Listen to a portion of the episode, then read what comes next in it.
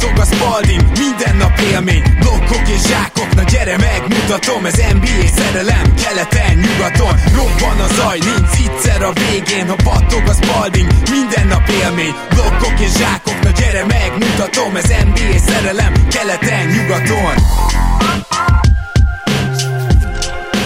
Éj jó! Szép jó napot kívánunk mindenkinek! Ez itt a Keleten-nyugaton podcast a mikrofonok mögött Zukály Zoltán és Rédai Gábor. Szia Zoli! Szia Gábor, sziasztok, örülök, hogy itt lehetek. Már csak azért is, mert ma megnyomjuk a pánik gombot, és szerintem ezt az adást is ti is vártátok meg mi is, de azért ezzel érdemes mindig várni. Már csak az is mutatja ezt, hogy egy héttel ezelőtt lehet, hogy még a Lakersnél beszélgettünk volna egy komolyabb pánik gombról, most pedig nem is biztos, hogy szóba kerülnek az adásban. Szóval ezt az első ilyen 15-16 meccset a szezon körülbelül egyötödét azért mindig érdemes ezzel megvárni, és csak az új hallgatóink kedvéért, meg aki esetleg nem emlékszik, a pánik gombnak a lényege, hogy hogy öt fokozata van, az elsőnél még csak gondolunk a pánikgombra, a másodiknál már nézegetjük, a harmadiknál már rajta tartjuk a kezünket, a negyediknél megnyomjuk, az ötödiknél pedig ödönke kalapáccsal ütögeti a pánikgombot. Nem csodálkoznék, hogyha ilyen is lenne ma. Viszont a másik érdekesség, hogy a kiegyenlített liga jelenség tovább folytatódik annyira, hogy olyan kifejezetten sok csapat talán ma nem kerül szóba, illetve nyilván egy-két játékos az, akinél még ezt fel fogjuk hozni. Na de akkor Zoli, Zoli, dobom is neked a labdát egyből. Ki az első csapat, akinél szerinted érdemes megbeszélni, hogy hanyas fokozatú ez a pánik? Hát azt nem tudom, hogy melyik az első ezek közül, amiket felírtam, mert ahogy mondtad,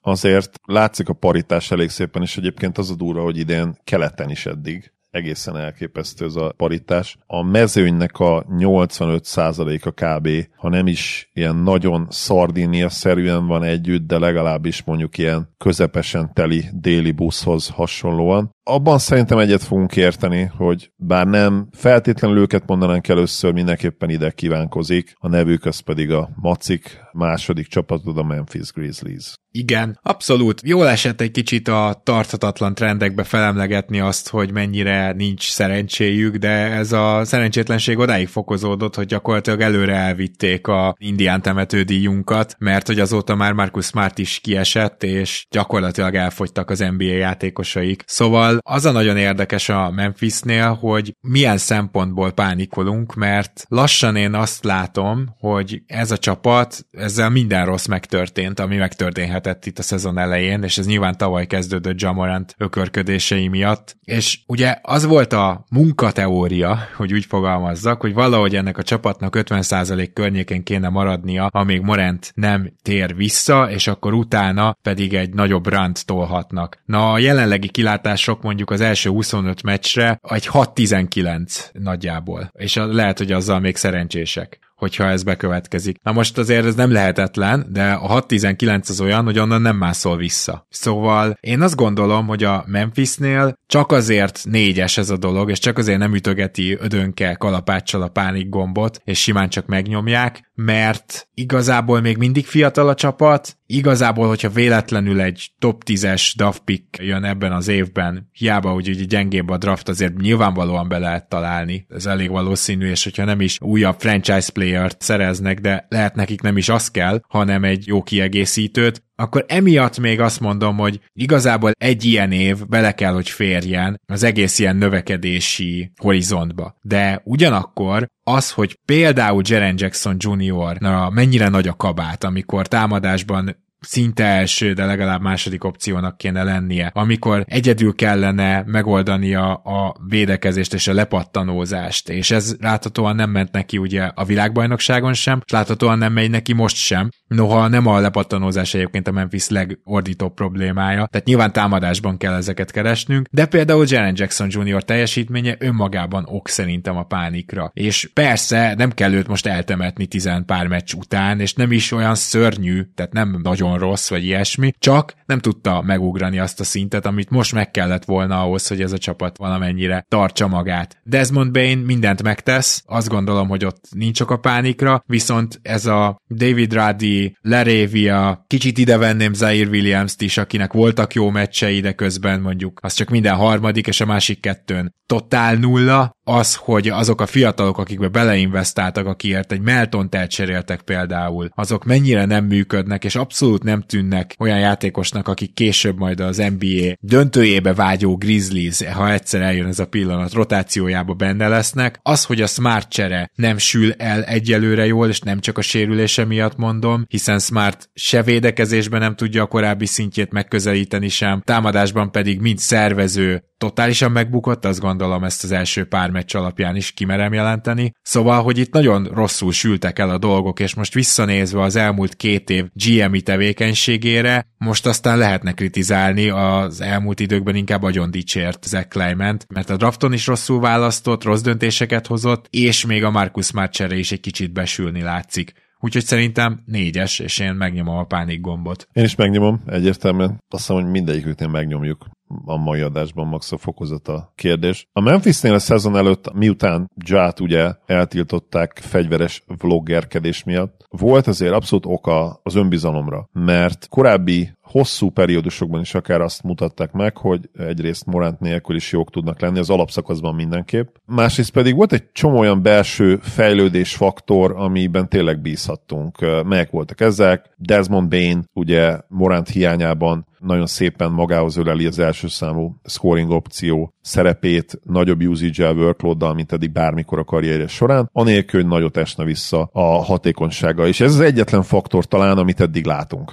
Igen. És ez az, ami helyek közel bejön. A másik az volt, hogy Jaren Jackson Jr. jól tér majd vissza az NBA-be, az egyébként hát minimum pocsék, de inkább borzasztó VB-jéről, és megmutatja azt a belső fejlődési faktort, amiben nála szinten bíztunk, és építeni tud a tavalyi évvédője szezonon. Marcus Smart ugye, aki gyakorlatilag Dylan Brooks szerepét vette volna át, mint ugye, vagy vette is át, mint ez a point of attack védő, az agresszív periméter védőd, és bizonyos szempontból szerintem Tyus Jones szerepét is úgymond egy személyben, és benne is abszolút bíztunk, hogy erre képes is lehet. Na ő sem működik ebben annyira jól, mint amennyire vártuk, de talán még mindig a második legkevésbé rossz faktor, ami viszont teljesen borzasztó az az, hogy a Memphisnek a 22 éves vagy 22 év alatti magja, ami ugye Zira Williams Williams, David Ruddy, Santi Adama, Laravia, de még Lofton Jr.-t is ide vehetjük. Arra számítottunk, hogy valamelyikük majd, nyilván nem arra, hogy mindegyik jó lesz, de arra számítottunk, hogy valaki majd élni tud azzal a megnyíló lehetőséggel, ami a frontcourtban ugye keletkezett először ugye Brandon Clark sérülésével, aztán sajnos ugye Adamsról kiderült, hogy nem fog tudni visszatérni abból a sérülésből, amit az előző szezon végén szerzett, olyannyira nem, hogy nem, hogy mondjuk az All-Star szünet után vagy közelében, hanem egyáltalán nem. És ez pedig ugye olyan lehetőséget teremtett ennek az ötösnek, amit hát ha nem is ilyen körülmények mentén, de ők maguk kérték volna. Azt mondták nyilván fiatal NBA játékosok, ide nekem az oroszlán, és hát megkapták az oroszlánt, és az oroszlán kicsinálta mindet eddig nagyon csúnyán. Igen, mondom, itt Zaire Williams és Santi Aldama kettő olyan játékos, akiről elhiszem, hogy ebből még lesz valami, mert ők nekik legalább időnként vannak felvillanásaik. David Ruddy egy rohadt idegesítő játékos egyébként, tehát hogy az a küzdés, ami benne van, meg az a motor, az mindig eredményez ugye jó dolgokat. És mondjuk két ilyen labdaszerzés, meg három fontos lepattanó után jön két kihagyott egy 0 zicser, vagy tényleg ez, amikor bemegy, megcsinálja a nehezét, és így átdobja a gyűrűt amikor arra vársz, hogy dob már be a triplát, és egyszer csak bedobja, és ugyanezzel a lendülettel elhajítja a következő hármat is, és esélye sincs. Szóval, hogy ez tipikusan az a játékos, aki olyan szinten inkonzisztens, pedig van egy rohadt jó motorja, és egy állandó küzdése, és emiatt a védekezése is jobbnak tűnik sokkal, mint amilyen. Lerévia teljesen el kell, hogy temessem, és őt meg egy dolog miatt azért, mert gyakorlatilag ez az ember azért van itt az NBA-ben, és azért választották ki a 19. helyen, mert jó triplát triplázó. Most már nagyon durva adatmennyiség mondatja velünk azt, hogy nem jó triplázó. Tök jó, hogy mondjuk másban fejlődik, de azért, hogyha őt ez nem tartja a pályán, akkor semmi más nem fogja. És említetted Kenneth Lofton Jr.-t. Az a helyzet, hogy nagyon jól néz ki, amikor felpakolják. Tavaly is jól nézett ki, amikor felpakolták Garbage Time-ban, és tudod így hirtelen 5 perc alatt 12 pontot felpakol, meg négy lepattanót, de amikor NBA kezdő, meg NBA csereszintű játékosokkal van szemben, akkor a pontszerzésben is szenved, az egyetlen olyan dolog, amire azt gondoltuk, hogy azt bárki ellen fogja tudni hozni, mert elvileg tud dobni is mindenhonnan, jó a posztapja, stb. Védekezésben is szenved természetesen. Hát ugye ez a testalkat, ezzel csak Zion tud mozogni, de igazából még ő se. Oké, okay, akkor én még egy dolgot tennék hozzá a Memphishez. Az, hogy mekkorát csődölt ez az új felfogás támadásban. Ugye a Memphisnél az volt a mondás a szezon elején, hogy kicsit modernizálni kellene a támadójátékunkat. Szerintem ezt a kényszer is szülte, mert az előző támadójátéknak ugye nagyon fontos faktora volt egyrészt az, hogy Jamorantel betörsz, és a festéken belül próbálsz érvényesülni, és ugyan Tyus Jonesra nem így gondolunk, de ő talán a legjobb floatere van az egész ligába, vagy mondjuk top 5, tehát gyakorlatilag ő is ezt csinálta egy pick and roll után, csak nem ment el a gyűrűig, meg nem próbált zsákolni, hanem floater dobott. És a másik faktor pedig a támadó lepattanózás volt Steven adams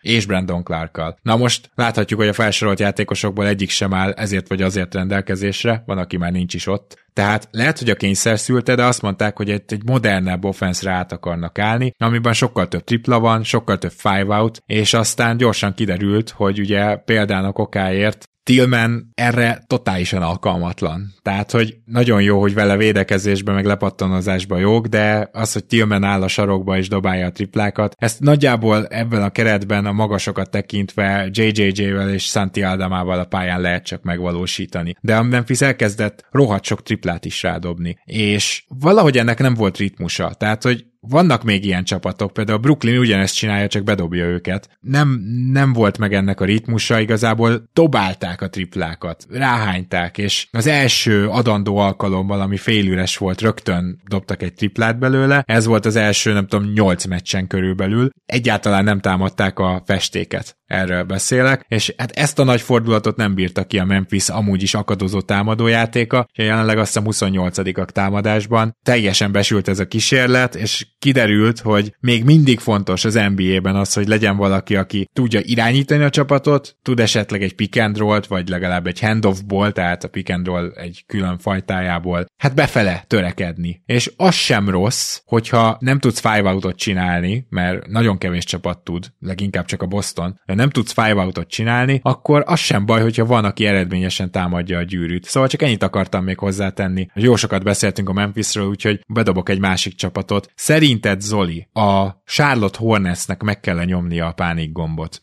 Hát az én listámon is rajta vannak, úgyhogy szerintem igen, meg kell nyomniuk. És mivel támasztanád ezt alá?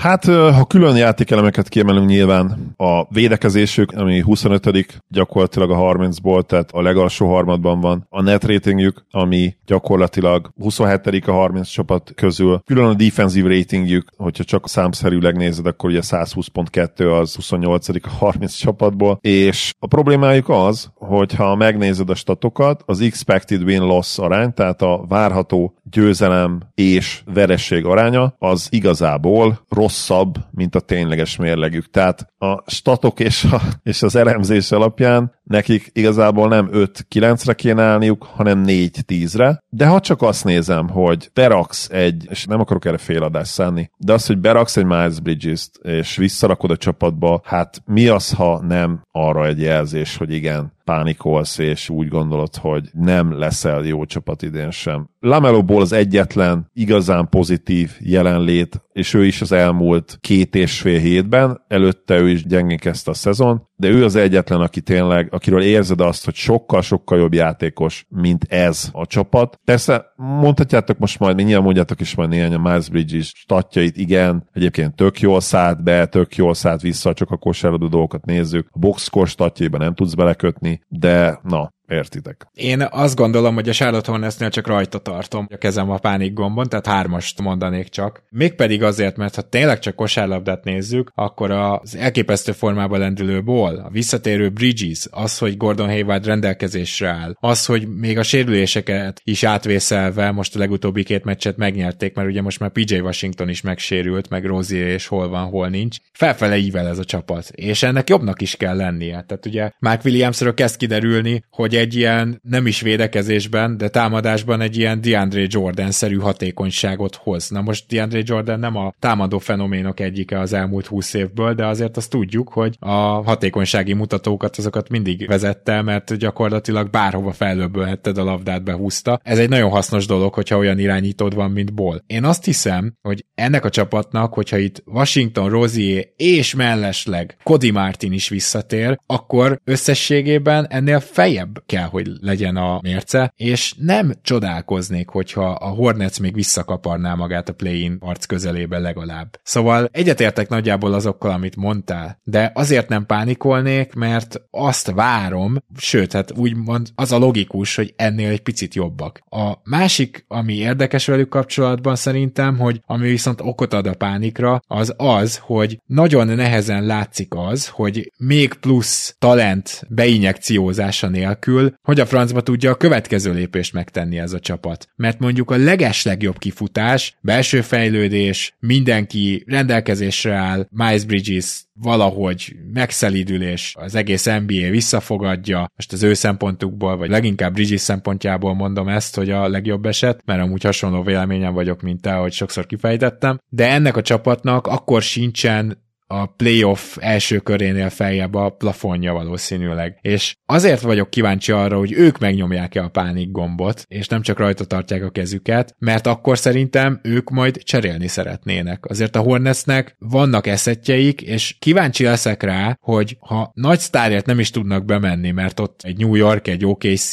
eszetben nagyon veri őket. De hogy mit tudom én, egy Alex Caruso, most beszélgettem a Hornets csoportban például róla, egy Alex Caruso-ra ők rámennek-e, hogy hogyha a hamarosan szóba kerülő Bulls hát felrobbantja a csapatot. Szóval a legfontosabb velük kapcsolatban, hogy ők mit akarnak, és szemlátomást ők abban a hitben vannak, hogy összeszedték a fiatal magjukat, és most irány felfelé. Amit minden NBA franchise így csinál, csak picit a plafonnak a felemelése hiányzik nekem, és ha innen nézem, akkor meg jobban hajlok arra, amit te mondtál, hogy négyes, hogy meg kéne nyomni a pánik gombot. Nem rosszak az asszetjeik egyébként, bár a, a 24-es pikjük az ilyen érdekes, mert az ilyen vetésforgóban ment így össze-vissza. Először a Knicks, utána a Knox, Atlanta cserében, aztán ugye a Dejounte Murray cserében ment tovább az a pick, és így potenciálisan ugye vagy az övék lesz, vagy nem, és 25-ig egészen ugye lottery védett ez a pick, tehát úgy nem tudják elveszíteni, hogyha benne lesznek a lotteriben. Szóval ebből a szempontból megvan az az eszet is. Hogy egyébként milyen eszetjék vannak összességében,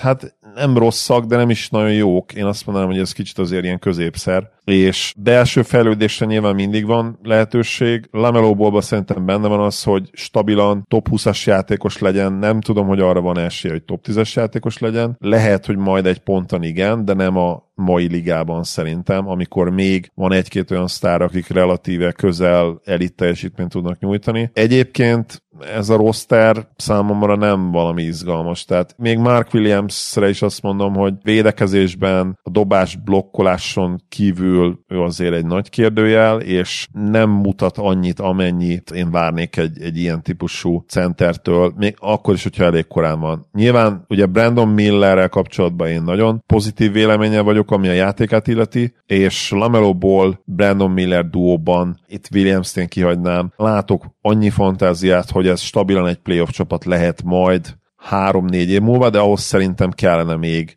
vagy jó játékosokat draftolni, vagy hozni egy nagyon jó támadásban lehet, hogy harmadik opciót, de egy olyan játékost, aki elitvédő, és aki össze tudja rántani ezt a védekezést. Egy fiatal Draymond Green az nem lenne rossz ebben a csapatban se, bár mondjuk nyilván ezzel a másik 29 is egyetértene, beleértve a Warriors-t is. Hát igen. Ha bár Warriors, milyen szinten nyomogatnád a pánik gombot a Golden State-nél? Én ötös, ötös abszolút, és ki is fejtem, hogy miért. Felírtam magamnak öt nagy faktort. Az egyik természetesen az, hogy az ő alap úgynevezett bread and butter játékok, tehát a kenyér és a vaj is, tehát a minden, ami a Sandóhoz kell, nekik teljesen nem működik idén, és én nem feltétlenül csak rendszer problémát, vagy rossz formát, vagy, vagy gyenge kezdést látok ebben, hanem azokat a faktorokat is, amikről majd mindjárt beszélek egy kicsit. Tavaly ugye még nagyon jó triplázó csapat voltak, 38,5 százalék, akkor lehetne amellett érvelni, és ilyenkor szoktunk mi is akár, biztos a misszánkban is hangzott már el ilyen, hogy hát 5-6 hónapja még tök jól ment nekik, akkor most nehogy már 5 hónap alatt elfelejtsenek triplázni, de sajnos az NBA-ben, főleg öreg csapatoknál, az ilyen zuhanások, azok sokszor tényleg zuhanások, tehát nem egy ilyen szép kis ejtőernyős leereszkedésről biztonságosan leérsz, hanem platy. És én abszolút el tudom képzelni, hogy ez ilyen platy legyen, és ennél a csapatnál a mostani 34,8%-uk, ami a 21. helyre elég, ez nyilván fog még feljebb menni, de ennek a csapatnak már akkor vége, hogyha ilyen 12., 13. vagy 14. legjobb triplázott csapat. Tehát nem elég, hogy javulniuk kell, hanem nekik szerintem top 5-ben kell lenni. Ezzel az életkorral, ezzel a játékstílussal, olyan magas ember nélkül, aki úgy igazán veszélyes lehetne a festékben, olyan periméter játékosok nélkül, akik igazán nyomást tudnának helyezni a festékre, egyszerűen vagy jól dobsz,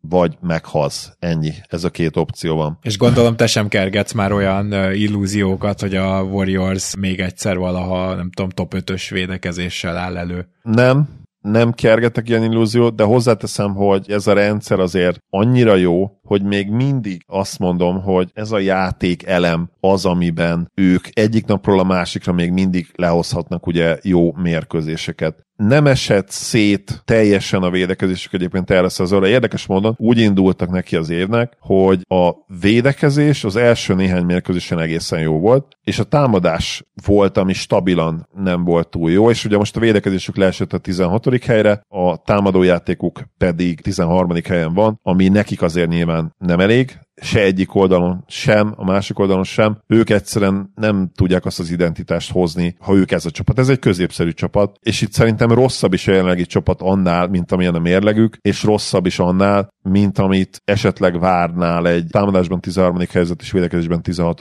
helyzet csapattól. Itt én gyorsan hozzátenném azt, hogy a Warriors játszotta a legtöbb clutch meccset, viszont 6-6-ra állnak, tehát 12 clutch meccsből 6-6-ra állnak. Ez az, amikor nem tudsz arra mutogatni, hogy a clutchban volt nagy szerencsénk, mint a Dallasnak. Tehát itt, itt nincs mire mutogatni, ez a 6-6, ez azt mutatja, hogy nagyjából azért itt a helyük, ahol most vannak. Igen, és egyértelmű az, hogy Steph Currynek nincsen segítsége, ugye a, Splash Brothers-ből jelenleg ugye ilyen Splash Only Child-ról beszéltünk, tehát egyedül maradt, mint tesó. Ő 30,7 pontot átlagol a szezonban, jó százalékokkal, nagyon jó hatékonysággal. A második legjobb szkórerük az a Clay Thompson, aki 14,6 pontot átlagol, és sose nézett ki rosszabbul. 12 érst, 12 egy tucat meccsbe tellett, mire valaki ebből a csapatból 20 pontot tudott dobni Curry kívül idén. Ez egy hihetetlen what the fuck statisztika. És az, és az a Wiggins volt, aki óriási szenvedést és karrierje legrosszabb szezonját hozza eddig. Így van. És Michael Jordan nem a jó bullszáig, hanem Michael Jordan első kokainos bulszáig kell visszamenni a 87-88-as szezonig, hogy találjunk egy ilyen sorozatot. Ott is egyel kevesebb 11 meccsre volt szüksége valamelyik szerencsétlennek, hogy ő is be tudjon tenni 20 pontot a közösbe. CP3 bőven 40% alatt dob a mezőnyből, nem triplából. Wiggins 40% alatt dob a mezőnyből. Kuminga 40% alatt dob a mezőnyből, megint csak nem triplából. A legnagyobb faktor még az szerintem, hogy Clay Thompson tényleg most már nem rosszul néz ki, hanem nagyon-nagyon rosszul néz ki. A minap megint persze lenyilatkozta. Tök értetően, meg egyébként tök szimpatikus az a tulajdonsága, hogy neki ilyen, annyira ilyen never die attitűdje van, amiért tényleg csak tisztelni lehet őt, de már nem az a játékos. És az a durva, hogy tavaly ugye 21 pontot átlagolt, úgy, hogy 40%-kal triplázott, valami 10-11 kísérlettel, jól emlékszem, és már az is net negatív szezon volt. Úgy, hogy tripla kísérlet, tripla százalék, és pontszerzői stat tekintetében fénykorát idézte. De már akkor net negatív volt. Most akkor képzeljük el, hogy milyen jelenlét van a pályán, amikor már nem megy neki a dobás sem. Olyanokat csinált 1 per 8 a Detroit ellen, vagy 3 per 11 a nyitó fordulóban a Suns ellen. Tehát tőle szinte soha nem látunk ilyeneket. És a legnagyobb probléma az, hogy egyszerűen öregek. A harmadik legidősebb csapat az NBA-ben, a modern NBA-ben a csapatok igazán öreg rosterren nem nyernek. Igazából a 2022-es győzelem az az egyik legkülönlegesebb, legimp legimpresszívebb bajnoki cím szerintem, amit valaha megnyert egy csapat, és az Curry örökségét olyan szintre rakta, hogy hihetetlen, top 10-ben van most már elég sok embernél, valószínűleg én is oda sorolnám, de az tényleg egy csoda volt, és egyszerűen tényleg a modern NBA-ben nem nyernek öreg csapatok, ennyire öreg csapatok meg főleg nem, ahol gyakorlatilag Paul ugye 38, Curry 35, Clay 33, de hát a két súlyos séréssel lehetne akár 40 is. Ez van. Kuminga meg nem annyira jó, és a fiatalok nem annyira jók, hogy ezt ellensúlyozzák. Úgyhogy nekem azt se lehetne meg, ha hát play azért oda fognak jutni, de dolognak tartom, hogy már a tavalyi menetelést is megismételjék. Igen, szóval itt a pánik gomba azért ötös, és azért ödönke ütik alapáccsal, mert a Golden State Warriors teljesen érthetően egyébként még a következő bajnoki címet kergeti, mert most mit csinálsz egy ilyen rosterrel, ahol még nagyon sokat keresnek azok a sztárok, akikből már csak egy igazán jó. Draymond Green én szerintem esik vissza, és az, hogy most kiesett, és rögtön visszaesett a védekezésük, mutatja, hogy persze, ebben ő még mindig emel a csapaton, de már messze nem annyit. Már messze nem annyit, mint akár tavaly, ami szerintem egy kifejezetten jó védekező szezonja volt még mindig, annyira, hogy ugye nálam még ott a Defensive Player of the Year szűklistán is szóba jött, tehát ha ő ebben visszaesik, hát támadásban már ne várjunk megújulást tőle, és őszintén szólva egy picit azt érzem, hogy neki az, hogy fizikailag lépésről lépésre egyre rosszabb, sokkal több ilyen botrányt is eredményez, mert sokkal többször, tehát már, már nem szedi például úgy a lepattanókat, nagyon jó lepattanózó volt, főleg a magasságához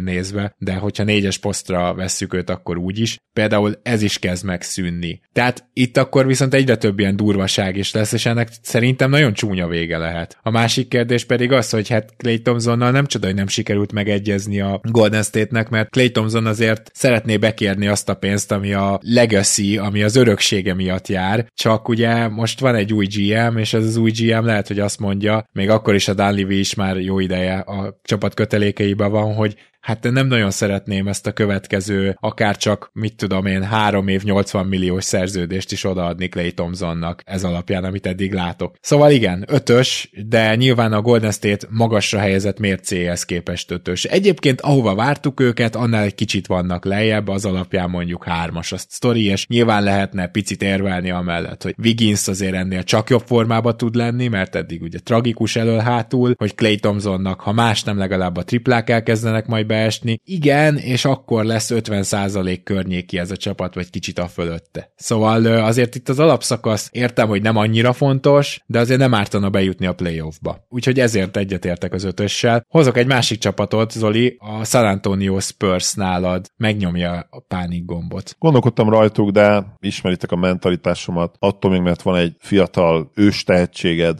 attól még nyomjál már még egy-két évet, és számomra abszolút nem probléma, hogy rosszak. Hozzáteszem, és itt egyébként egy érdekes faktor, most előkerült a, ugye popnak ezzel a szerintem nagyon furcsa mikrofon ragadásával, amikor, és a mikrofon ragadás ez nem áthallásos, nem, nem valakinek a micsodáját kapta, hanem ténylegesen megfogta a mikrofont a meccsükön, és ugye Mint Rudy Gobert annó. Mint Rudy Gobert, igen. Hanem ténylegesen kiszólt a közönségnek, hogy hát ne fújjatok már. Nem akarok belemenni, mert ugye Facebookon a nagy NBA 20 ez ezres csoportban is volt egy kommentem erről, meg Szaniszó Csabinál is volt egy kommentem, ő is írt egy posztot ezzel kapcsolatban. Szóval számomra nem szimpatikus, amit Pop csinált, és szerintem kicsit szereptévesztésben volt, de érdekes módon Real GM-en és egyéb fórumokon, Twitteren, Reddit-tel most olvastam pár véleményt, és meglepően magas százaléka a Spurs fanoknak, úgy van vele képzeld, Gábor, nem tudom, hogy tudta, de tényleg meglepően magas, és ez egyik legrosszabbul titokban tartott titok, ha ennek így van értelme, hogy nagyon sok Spurs fan már nem szeretné Popot a csapat élén látni. És nagyon-nagyon sokan gondolják úgy, hogy neki már vissza kellett volna vonulnia, és hogy nem is feltétlenül jó az, hogy Wembit ő edzi most, mert mindent ráhagy, mindent, tényleg mindent eldobhat Wemby, és vannak, akik úgy érzik, és tényleg nem is alacsony számban, akik most már egy fiatalabb, energikusabb, kemény kezűbb edzőt szeretnének. Nyilván ez hülye hangzik, mert hogyha a kemény kezű edzőket végigpörgetjük fejbe, akkor lehet, hogy pop villan a fel első helyen, de valahogy tényleg más már ez a pop valószínűleg, mint a tíz évvel ezelőtti, ami hát tök érthető lenne, mert hát 70 két éves a csávó. Én és erre szeretnék egy... rákötni, hogyha Na. megengeded, mert én pont ezért megnyomnám a pánik gombot a Spursnél, ugyanis több dolog is van, de a legfontosabbat elmondtad, tehát nekem nagyon úgy tűnik, hogy hát Popovics most már, és ez azért évek óta tartó jelenség, a modern NBA-nek a követelményeit egyszerűen hát nem veszi figyelembe, vagy nem akarja figyelembe venni. Minden esetre ez a csapat nem lehet 26. védekezésben, és ezt most ezzel kezdeném. A 26 azt úgy kell értenetek, kedves hallgatók, hogy nyilván vannak tírek, hogyha most a védekezési hatékonyságot nézzük, akkor azért nem mindegy, hogy mondjuk 25 vagy most hasamra ütök 115 5 bekapott ponttal 100 labda birtoklásra vetítve, és mondjuk a 26 az pedig már mondjuk 118-at kap. Tehát ott akkor van egy nagy ugrás. Na és pont ez a helyzet, csak most a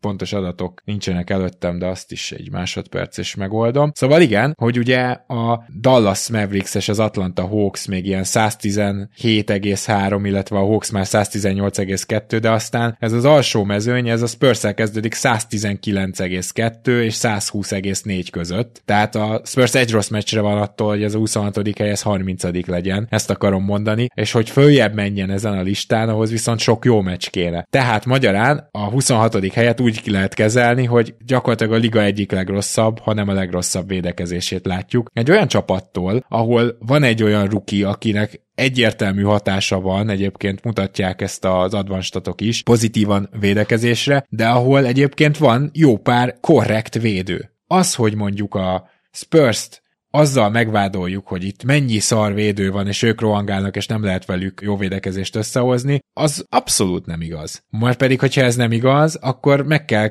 kérdeznünk azt, hogy a, a rendszer ennyire rossz. És ugye a válaszunk az az lesz valószínűleg, hogy igen, a rendszer szörnyű, és ennek több oka van. Az egyik az például, amit mondtál, hogy Wemby és mások is mindent eldobálhatnak például középtávolról, ez továbbra is tartja Popovics, középtávolról nálam dobálhatsz, ezek rossz dobások, nem mennek be, éppen ezért a támadó hatékonyság is visszaesik, és hogy az mennyire esik vissza. Nos, jelenleg gyakorlatilag tök utolsónak lehetne őket nevezni, ha a Portland, amelyik ugye minden létező támadójátékosát elvesztette sérülés miatt, hogyha a Portland nem lenne még alattuk. Tehát egy nagyon rossz hatékonyságú támadásból az ellenfelek általában tudnak futni. És az ellenfelek futnak, a Spurs pedig nem fut vissza, szörnyű a transition védekezésük is, és így aztán védekezésben is a liga alja. Na most én azt gondolom, hogy a Spurs tehetsége jóval több. Már most. Tehát Vessellel, Keldon Johnsonnal, Sohennel, olyan csereirányítóval, aki tavaly kezdett, már jóval jobb most támadásban is annál, mint hogy 29 legyen ez a csapat, védekezésben pedig egyenesen tragédiának tartom, hogy ott vannak a liga legaljában. És én most már csak Popovicsra tudok mutogatni, nem a játékosokra, már pedig, hogyha ez így marad, és Popovicsot ugye nem lehet elmozdítani, akkor itt egy losing culture alakul majd ki. Ami a spurs kapcsolatban egészen elképzelhetetlennek tűnt az elmúlt 25 évben, úgyhogy én ezért nyomnám meg a pánik gombot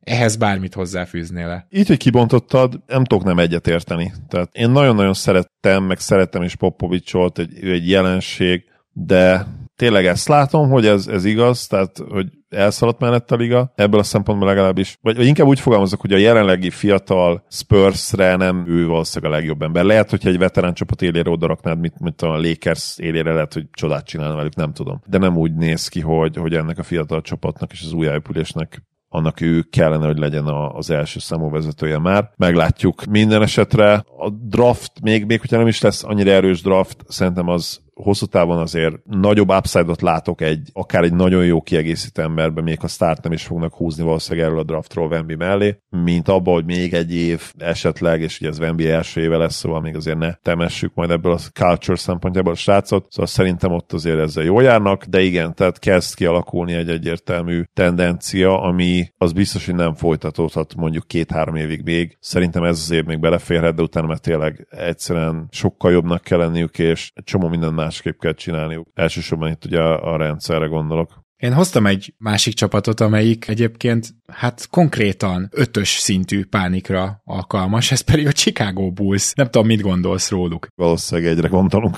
Aha, na már csak azért is kérdezem, mert a Chicago Bullsnál azért egy nagyon érdekes kettősség is jelen van, de nem csak a rossz rajt az, ami miatt pánikolni kell náluk, hanem ugye volt nekik egy nagyon érdekes elvárásuk a szezon előtt, mégpedig az, hogy hát igen, ból még mindig nincs, de hogy azért ők megpróbálnak küzdeni a playoffért, és megkeresik azt a régi dicsfényt, ami egy fél évig világított a fejük fölött, ugye. Én láttam két olyan cikket, ami kikérte magának, hogy a Bulls mindenki leírja, és hogy mindenki ugye vesztes szezont vár a Bulls-tól, de hogy nem ők igazából jók lesznek, hát nem úgy tűnik egyelőre. Nagyon komoly problémájuk van egyébként támadásban. Úgy mondanám, hogy igazából ez az alapból rozog a szerkezet, most kezd így magába roskadni. Erre ugye Levin még cserét kért, ami azért is érdekes, mert ő eddig egészen egészen tragikus, és tulajdonképpen csak védekezésben tudják valamennyire tartani magukat, de ott se annyira, mint ahogy én például vártam. Tehát azért én azt gondoltam, hogy ez továbbra is egy jól védekező, akár top 10-es védekező csapat lehet. Hát most a középmezőnyben vannak. Szóval ami látszik nagyon, hogy itt gyakorlatilag a belső fejlődés az, az nem történik meg. Tehát se Williamsnél, Kobe White egy kicsit jobb most idénre, mint tavaly, de nem tudom, Eodusumbu. Tehát, hogy a fiataliak nem fejlődnek, az idős játékosaik, vagy a veterán játékosaik, fogalmazzunk így, mert Levi még nem idős, pedig hát rosszabb szezont hoznak, mint tavaly. Szóval így azért rohadt nehéz nem tudom, hogy segít vagy árt, de valószínűleg inkább árt, hogy ugye csiga lassúsággal a saját 90-es évekbeli zseniális csapatukat megidézve 95-ös pace 95,9-essel pontosan, tök utolsók a ligában. A net rating alapján 23-ak a 30-ból, az SRS alapján 23-ak a 30-ból, az offensive rating 27-ek a 30-ból, és az expected win-loss arány az ugye, tehát amit várni lehetett, amit az algoritmus kiszámolt nekik, mint mérleg, az 6-10, szóval sehogy és semmilyen mérőszám alapján nem néznek ki jól. Hogyha kellene mondanunk egy csapatot, amelyik talán a leginkább bolyong így egy helybe, vagy köröz egy helybe irány nélkül, az valószínűleg a Chicago Bulls lenne torony magasan a ligában. A jó hír az, hogy van ebből kilábalás, és nagyon egyszerű a kilábalás ebből, az, hogy,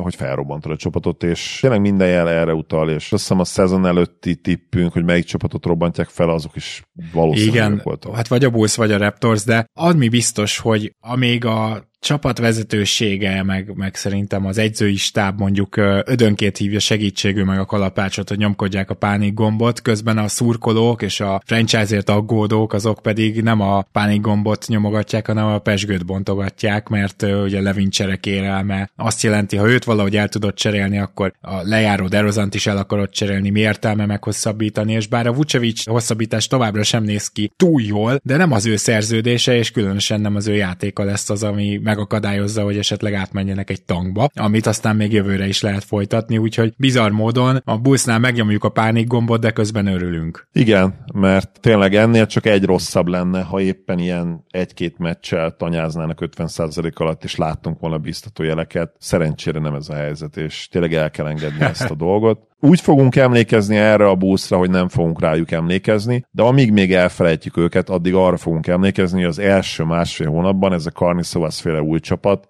ez elhitette velünk, hogy ők nagyon jók lehetnek, aztán ott sajnos Igen. ment minden. És milyen nagy lehetőség az, Zoli, hogy Kárni Szavasz még ugye nincs olyan régóta ott, úgyhogy nem kell attól tartani talán, hogy a tulajdonosok a takarítótól kezdve a GM-ig mindenkit kirúgnak, és ö, tehát hogyha ha elmennek egy rebuild irányba, szerintem még lesz türelem, és még velük ez a stáb, ez a GM gárda megpróbálhatja. Abszolút, csak edzőt kell cserélni. Egyébként Donovan nem rossz edző, de nem hiszem, hogy őt akarnád választani egy újjáépülő csapat mellé. Bele kell állni ebbe az irányba egyértelműen. Szerintem a Bulls nézői kitartanak majd mellettük, ugye most is az attendance számokat illetően elsők a ligában. Szóval a, a Bulls fanok nagyon hardcore fanok kitartanak a csapat mellett, jóban, rosszban tényleg, és azért volt a rossz évekből rengeteg most már. Kell tényleg egy normális rebuild, és egy olyan fiatal sztár, aki újra életet lehel ebbe a sportvárosba, mert egyébként az egyik legdurvább, tényleg legelkötelezettebb sportváros Chicago Amerikában, úgyhogy nem lesznek ők sokáig nagyon-nagyon rosszak, de tényleg kell egy kis szerencse is majd a drafton, ami nekik amúgy nem nagyon volt az elmúlt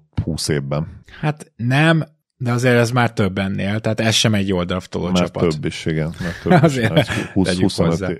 Igen, úgy is több, hogy évben is, meg többről is van szó, igen. Igen, szóval azért így utólag a Kobe White, Patrick Williams választások azért nagyon zúlósnak tűnnek. Ugye negyedik és hatodik helyen fordítva, de így. Egyetlen egy csapatról akarok még beszélni, ez pedig a Utah Jazz. Nagyon kíváncsi vagyok, hogy te rajta tartanád -e legalább a kezed a pánik gombon. Nem lehet nagyon tudni, hogy mit akar ez a franchise, csak egy azért hozom fel őket, mert egy, egy nagyon furcsa limbóba vannak. Nekik igazából nem rossz az, hogyha most még draftolnak egy-kettő jót. Tehát ez rendben van. Az a fura, hogy igazából azt nem tudom, hogy ha csak nem ezen a drafton nagyon belenyúlnak, hogy szerzik ők meg az első számú sztárjukat, és nyilván a Rookie Watch-ban majd kivontam, hogy Kionté George azért mutat jó jeleket, de egyáltalán nem biztos, hogy ő lesz az, tehát ebbe a pillanatban azért elég furcsa lenne még ezzel számolni, és Markanen pedig fantasztikus szezont hoz, és jó is, pattanózásban és támadásban is jó a jazz, de hát olyan tragikusak védekezésben, hogy gyakorlatilag az dob ellenük 130-at, aki szembe jön, ha pedig így van, akkor annak nyilván meg lesz az eredménye a mérlegben, és hát meg is van. Szóval csak azt akarom mondani, hogy egy picit a kilátástalanság felé sodródik ez a franchise, és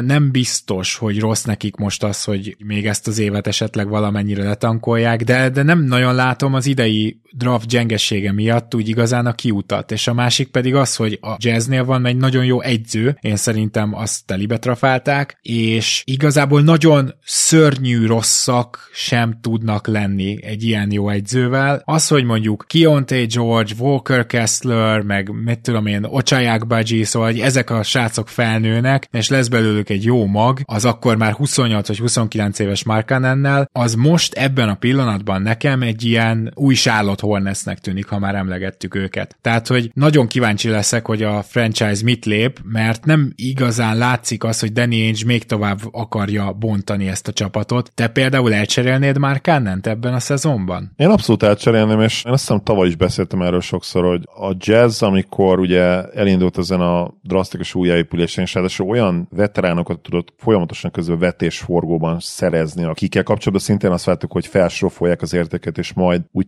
teljesen neki mennek a piacnak abból a szempontból, hogy mindenüket gyakorlatilag értéké váltják. Markanen nyilván nem volt ennyire egyértelmű, mert ő korban még beleillene egy teljes új revealbe is akár, de én pontosan azért cserélném el Markanent, mert neki soha a büdös életben nem lesz magasabban a csereértéke, és Markanen a csapdajátékosok egyik legjobbja, de attól még csapdajátékos. És abból a szempontból csapdajátékos, hogyha köré akarsz ugye felhúzni egy teljes rebuildet, és odadod neki a kulcsokat a kezébe szépen belenyomod. Hozzáteszem, én el tudok képzelni egy bajnok csapatot ahol Markenen a harmadik legjobb játékos, csak ahhoz meg... És mondjuk a második scoring opció. És a második scoring opció így van, de hát ahhoz meg azért nagyon nagy szerencsének kell lenni a drafton, vagy oda hozni egy olyan free agentet, akit nem fogsz odahozni Salt Lake-be, mert, mert ugye esélytelen tudjuk. Tehát büdös életben nem volt náluk még komoly free agent szerintem, és nem is lesz valószínűleg soha, ha csak nem lesz nem. az egyszer egy Igen. fehér amerikai szupersztár, aki mormon egyébként, és ott nőtt fel. Hát kb. ezt tudom én is elképzelni, az a baj, hogy ezt a képet, hogy megváltoztassák magukról, hát nem tudom, hogy hány év kell, mert nem a kispiacról beszéltél most, de sem meg én sem. Szóval az a baj, hogy, um.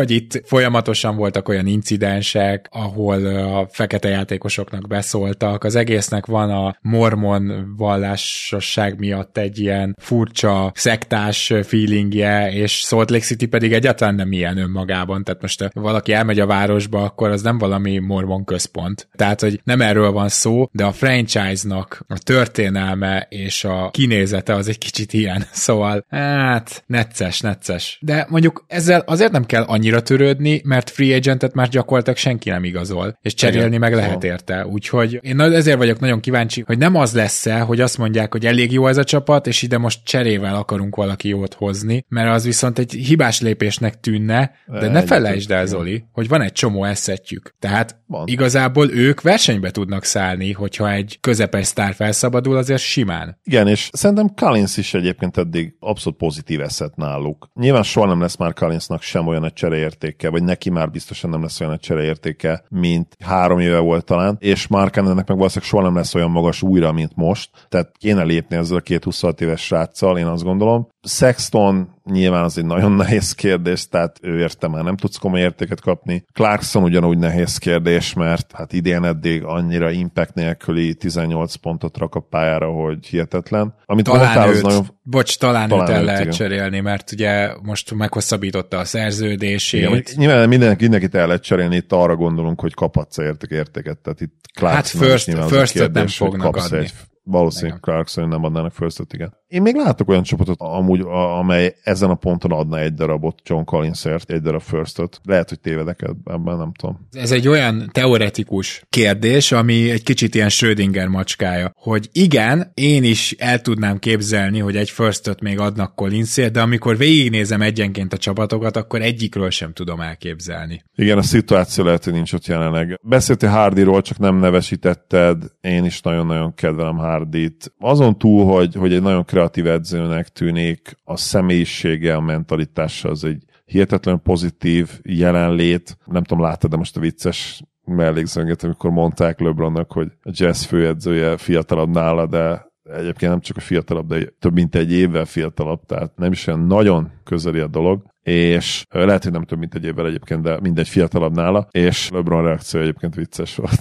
Mondta, hogy de igen, ez durva, amikor egy főedző fiatalabb nálad. Hardyval szerintem lehetne csinálni egy teljes rebuildet, még akkor is, hogyha egyébként a mentalitásában nyilván nem illik bele annyira, ahogy nyilatkozik, amiket mond, az nem egy ilyen rebuilding edző, de hát ez nem úgy működik, hogy te akkor azt mondod, hogy oké, okay, én soha büdös életben nem leszek rebuilding csapat edzője, hanem meg kell találni a pozitívumokat, és rá kell lépni erre az útra, el kell kötelezned magad. De hozzáteszem azt, hogy eddig azért kellően pozitívan rossz ez a csapat, és itt lehet, hogy a pánikgomb kontextusában már arról kell majd később gondolkodnunk, hogy el tudják-e rontani, hogy túl sok mérkőzés nyernek majd a, a szezon során, és szerintem azért bennük meg lehet a potenciál erre, mert hogyha megnézzük azt, hogy kikkel versenyeznek majd, a Grizzly biztos, hogy ki fog szállni ebből a versenyfutásból. A Warriors is azért annál jobb lesz. Akikkel ők versenyeznek, az a Trailblazers, a Spurs nyugaton, és a Pistons és a Wizards keleten egyelőre, legjobb tudásunk szerint. Tehát azért nem mondanám, azért, hogy van esélye a jazznek ezt a négyest lenyomni. Tehát, ö, hogy...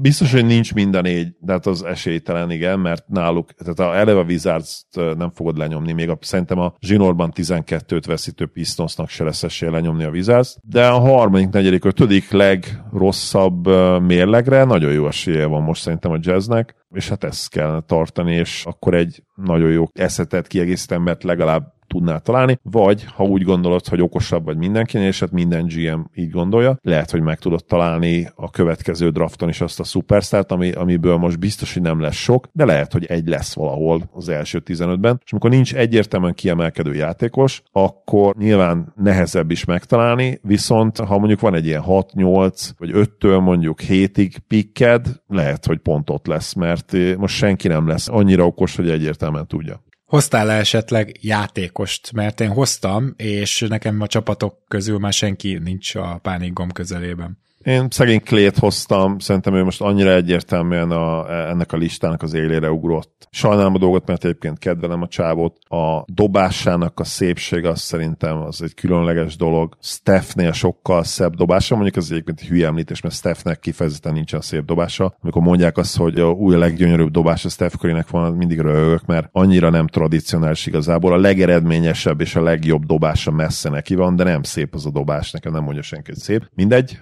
ízlés lövések és pofonok. Klének viszont tényleg szép dobása van, nem annyira szép, mint mondjuk egy Hornaceknek, de szép, vagy egy Mike Millernek, és minden jel arra utal tényleg, hogy ő Dan, mint impact játékos, és ráadásul az a baj, hogy nagyon, nagyon büszke még mindig, nagyon nagy az egója, és szegény hatalmasat fog csattani szerintem ezzel a szerződés hosszabbítással is. Tehát én még egy hete is olyanokat mondtam, és igazából nem akarok hülyességet mondani, de talán Lala is megmondta, meg talán Mészáros Peti barátunk is, hogy, hogy még ők egész magas összeget láttak. Szerintem, ha tévedek, akkor elnézést, valahogy így remlik, lehet, hogy más valakiről írták. Minden esetre Real gm is olvastam azt, hogy hát 4 per százat az, az annyira, hát Clay ilyen, az lett volna 4 per száz a home discount, még így a szezon elején. Hát hallod, most nem home discountokról fogunk szerintem beszélni két hónap múlva, nem az kell számogatnod, hogy mennyit ér neked egy ilyen emocionális dolog, ha még ér valamit, de hát nem fogod azért ott tartani, mert hogy emocionálisan investált vagy ebben a nagy csapatba, ha idén már például be se jutnak mondjuk a rájátszásba, úgyhogy Clay a liga egyik legrosszabb játékosa, tehát hol mire? Tehát akkor már nem is arról beszélünk, hogy mekkora összegért hozod vissza, hanem hogy mi a fenér hoznád egyáltalán vissza, és mi értelme lenne visszahozni. Hát különösen úgy, hogyha ez veszélyezteti, hogy a second apron fölé kerülsz, mert azért egy ilyen csapattal ne kerülj már a második apron fölé. Van egy játékos, tervezünk majd egy olyan adást, ahol beszélgetünk arról, hogy ki az, akit nagyon benéztünk az évek során, és ki az, akit nagyon láttunk jönni, és az egyik, akit te szerintem egészen biztosan a melkosodra fogsz tűzni, az a játékos eléggé szenvedve kezdte szerintem ezt az évet, Darius Garlandról beszélek. Mit gondolsz? Korán van még pánikolni nála, ugye? Szinte minden mutatója rossz rosszabb, mint tavaly, de nem annyira vészesen, hogy itt most tényleg rögtön azon gondolkodjon az ember, hogy mi történt vele, de ne felejtjük el, hogy Mitchell sem volt az összes meccsen, Garlandnak többször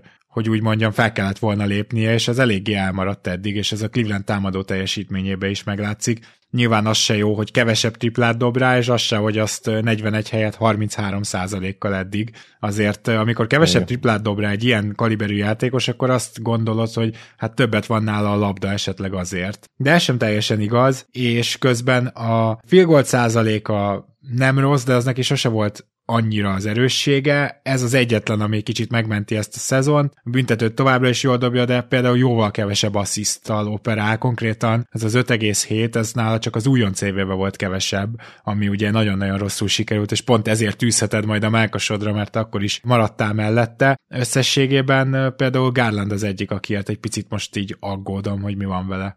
Kicsit csalni fogok, vagy csalhatok itt, mert ugye, ha ezt az adást mondjuk KED magasságába vettük volna fel, akkor biztos, én is a listára raktam volna, mert tényleg nem kezdte jól az évet, viszont most az elmúlt három meccséből, ami ugye három rangadó volt, én kettőt is láttam. A Denver ellen is nagyon-nagyon jól játszott, a Philly ellen is nagyon jól játszott, mind a kettőt meg tudták nyerni, és most a Heat ellen megint nem volt túl jó. Ott az egész csapat igazából becsődölt, de az egy back-to-back mérkőzés volt. Hát a Philly elleni hosszabbításos győzelem után játszottak egyből a Miami ellen másnap. Szóval én ezt abszolút egy, egy scheduled lossnak veszem, és ezen két meccs miatt a Denver és a Philly elleni teljesítmény miatt azt mondom, hogy nem kell még pánikolni, de egyébként abszolút egyet értenék veled, hogyha, hogyha a szezon statokat nézzük de bele fog jönni újra, és egyre jobb és jobb lesz, ha ez a két rangadó, ez ilyen alap kiinduló pont lehet, és hát nyilván inkább az ilyen ellenfelek elleni mérkőzésre alapozunk, mint mondjuk a Detroit ellenire, ahol szintén jól játszott egyébként, és, és 28 pontot szerzett, de hát a, a Pistons ugye meglepően rosszul játszik, és egyébként ma beszéltünk volna róluk, csak hát ugye annyira fiatal csapat, és annyira nem probléma még tényleg, hogy, Igen. hogy ők is egy, egy De, de azért kössünk már át, szóval Kate Cunningham. Igen, tehát kéddel alapvetően az a legnagyobb bajom, hogy látom a hihetetlen tehetséget, azt, hogy mennyire jól tud magának dobóhelyzeteket kialakítani, és ő old school abból a szempontból, hogy a 90-es években egy ilyen srác aranyat ért, mert azt mondtad róla, hogy bármikor kialakít magának egy dobóhelyzetet a félpályás szeteknél, a félpályás labda birtoklásnál, és ma ez inkább, hát már nem biztos, hogy bók, amikor ma azt mondod valakire, hogy bármikor tud magának csinálni egy dobóhelyzetet középtávoliról, mert ő tényleg olyan, hogy bár bármikor elhiszi egy középtávoléló, hogy ez egy jó dobó helyzet, és közben meg tökre szar és a mai ligában ezzel nem tudsz nagyon mit csinálni. Neki is volt, ugye összes Denver meccset nézem, és ott is, amit a Denver ellen csinált, az viszont nagyon-nagyon pozitív volt, mert olyan elánnal kezdte végre támadni a gyűrűt, ami az ő labdakezelésébe, méreteibe, és én még azt is mondom, hogy atletikusságában benne van, mert bár nem egy ilyen vertikális szuperatléta, aki lefejeli a gyűrűt, de nagyon dinamikus és folyékony a mozgása, jó nézni. Az ilyen típusú játékosokat én nagyon nagyra tartom, akik nem feltétlenül mindig tudom közszerűen ismétem magam, de hogy nem ugranak ki a teremből, de nagyon kevés energiát veszít úgymond futás közben, tehát szépen rakja a lábát, jó a mozgása, ahogy leteszi a talpait, ugye ezek a játékosok a lábfejüknek az elejére rakják a súlyukat, és, és tényleg úgy lépkednek ilyen finoman, mint egy ilyen nagy macska szokott eszembe jutni róluk. Na ő abszolút ilyen. És nagyon jó playmakingje van, tehát én egy jövőbeni elit playmakert is látok belőle, amit én nem láttam feltétlenül eddig benne, az a dog, a kutya, a dög, mert az a problémája alapvetően, hogy ritkán kijön neki az a lépés, hogy tényleg 8-9-10-szer odáll a büntetővonalra, utána van olyan, hogy meccseken keresztül nem harcol ki büntetőt, vagy egy-két büntetőt harcol ki, és ennél egyszerűen több kell, és neki ez lesz a következő lépcsőfok, nyilván amellett, hogy a triplája teljesen konzisztensé válik, meg nyilván a gyűrű közeli befejezésekbe is fejlődnie kell, mert az is még a gyengéje. Nyilván a védekezés mellett most tehát vannak még egyértelműen azonosítható gyengéi kédnek, de pánikolni még abszolút nem pánikolok vele kapcsolatban, mert én látom benne a szupersztárt is még mindig, csak hát ez nem fog olyan gyorsan előjönni, mint némelyik másik prospektnél jött elő, és ebbe azért benne lehetnek a sérülések is, legyünk őszinték. Igen, ezek abszolút, és szerintem is jó indok arra, hogy még, még ne pánikoljunk. És akkor nem tudom, hogy van-e bárki olyan játékos, akinél viszont megnyomnád még a pánik gombot. Én majd még Persze, egy... Dwight Powell igazából okay. le se vettük soha a kezünket. most már, most már Holmes elvileg beállt helyette. Úgyhogy most ugye az a probléma, hogy Lively megsérült kicsit, de hál' Istennek ugyanezt ki nem súlyos, de valószínűleg a szombati meccset kiadja. Szóval tök egyértelmű, hogy kit kihez fog nyúlni. Az Atom biztos, aki ismeri a rendszert, a tökéletes öltözői jelenlét, a csodálatos aranyos kanadai gyerek, aki excuse me, meg sorry, biztos mondja mindig, őt be fogja rakni a kezdőbe, ahelyett a Holmes helyett, aki most is limitált percekben lecedett tíz lepattanót. Szóval fuck kid, ennyi, mindegy. Oké, okay, Dame Lillard, pánikoltunk szerintem kicsit. Múltkor azt beszéltem is róla már, hogy... Igen, azért nem is akartam ezt hosszúra nyomni, csak igazából Lil- Lilárdnál azért felmerül az a kérdés, hogy most ez csak a váltás, vagy pont most kapta el az öregedés, de egyébként most hozzáteszem, annyira nem valószínű, és ezt már múltkor is mondtam, tök jó fizikai állapotban van minden, hogy még nem pánikolnék, de a Ő is javuló tendenciát mutat hozzáteszem, de ja, de ez nem olyan jó eddig, mint amilyen tavaly volt. De, de lehet, hogy a Bucks kellett volna idehoznunk, annak ellenére, hogy jól állnak, tehát sokkal jobban állnak, mérföldekkel jobban, mint ahogy eddig játszottak. Ezt gyorsan ja, hozzátenném. Abszolút. És az egész Middleton helyzet, hogy most mi a franc van ennek a hátterében, hogy még mindig 10 perceket játszik, nem tudom, nem mernék még pánikolni a Bucks helyében, meg, de ja. hogy ezt a csapatot meg kell erősíteni, az rohadt élet. Igen, amúgy a Suns érdekes mondom, hogy annyira nem venni ide például a pánik miatt, mert amikor játszanak, amikor mindenki játszik, például ugye a KD Booker duo eddig a alapszakaszban 15 meccsen, amikor együtt játszottak 14-1, de azért nyomnád meg a párig gombot, mert sajnos egyszer nem bírnak egészségesek maradni, és konkrétan Bill meg hát csodásan kezdi a Suns karrierjét tényleg. Tehát uh, amúgy se, én nem vártam tőle sokat a pályán se, de eddig egyelőre szerencsétlen pályára se tud kerülni. Az nagyon kemény az a szerződés továbbra is. Jó, akkor én szerintem végére értünk az adásunknak. Zoli, nagyon szépen köszönöm, hogy itt közösen pánikoltunk, és nem pánikoltunk, és akkor jön a 700. adás, azért mégiscsak egy ünnepi szám. Örülök, hogy itt lettem. Fú, 700 az tényleg gombócból is sok. Már az 500 is nehezen csúszott le, meglátjuk, hogy majd a 700-at hogy sikerül. Örülök, hogy itt lettem. Szia Gábor, sziasztok! Kedves hallgatók, egy rookie vacsal jövünk, és emlékeim szerint nem is először fordul elő, hogy százas kerekszámmal rookie vacs jön ki, úgyhogy ez már-már egy hagyomány. Ezt szerintem hétfőn legkésőbb kedden hallhatjátok majd. Addig is tartsatok velünk, minden jót, sziasztok!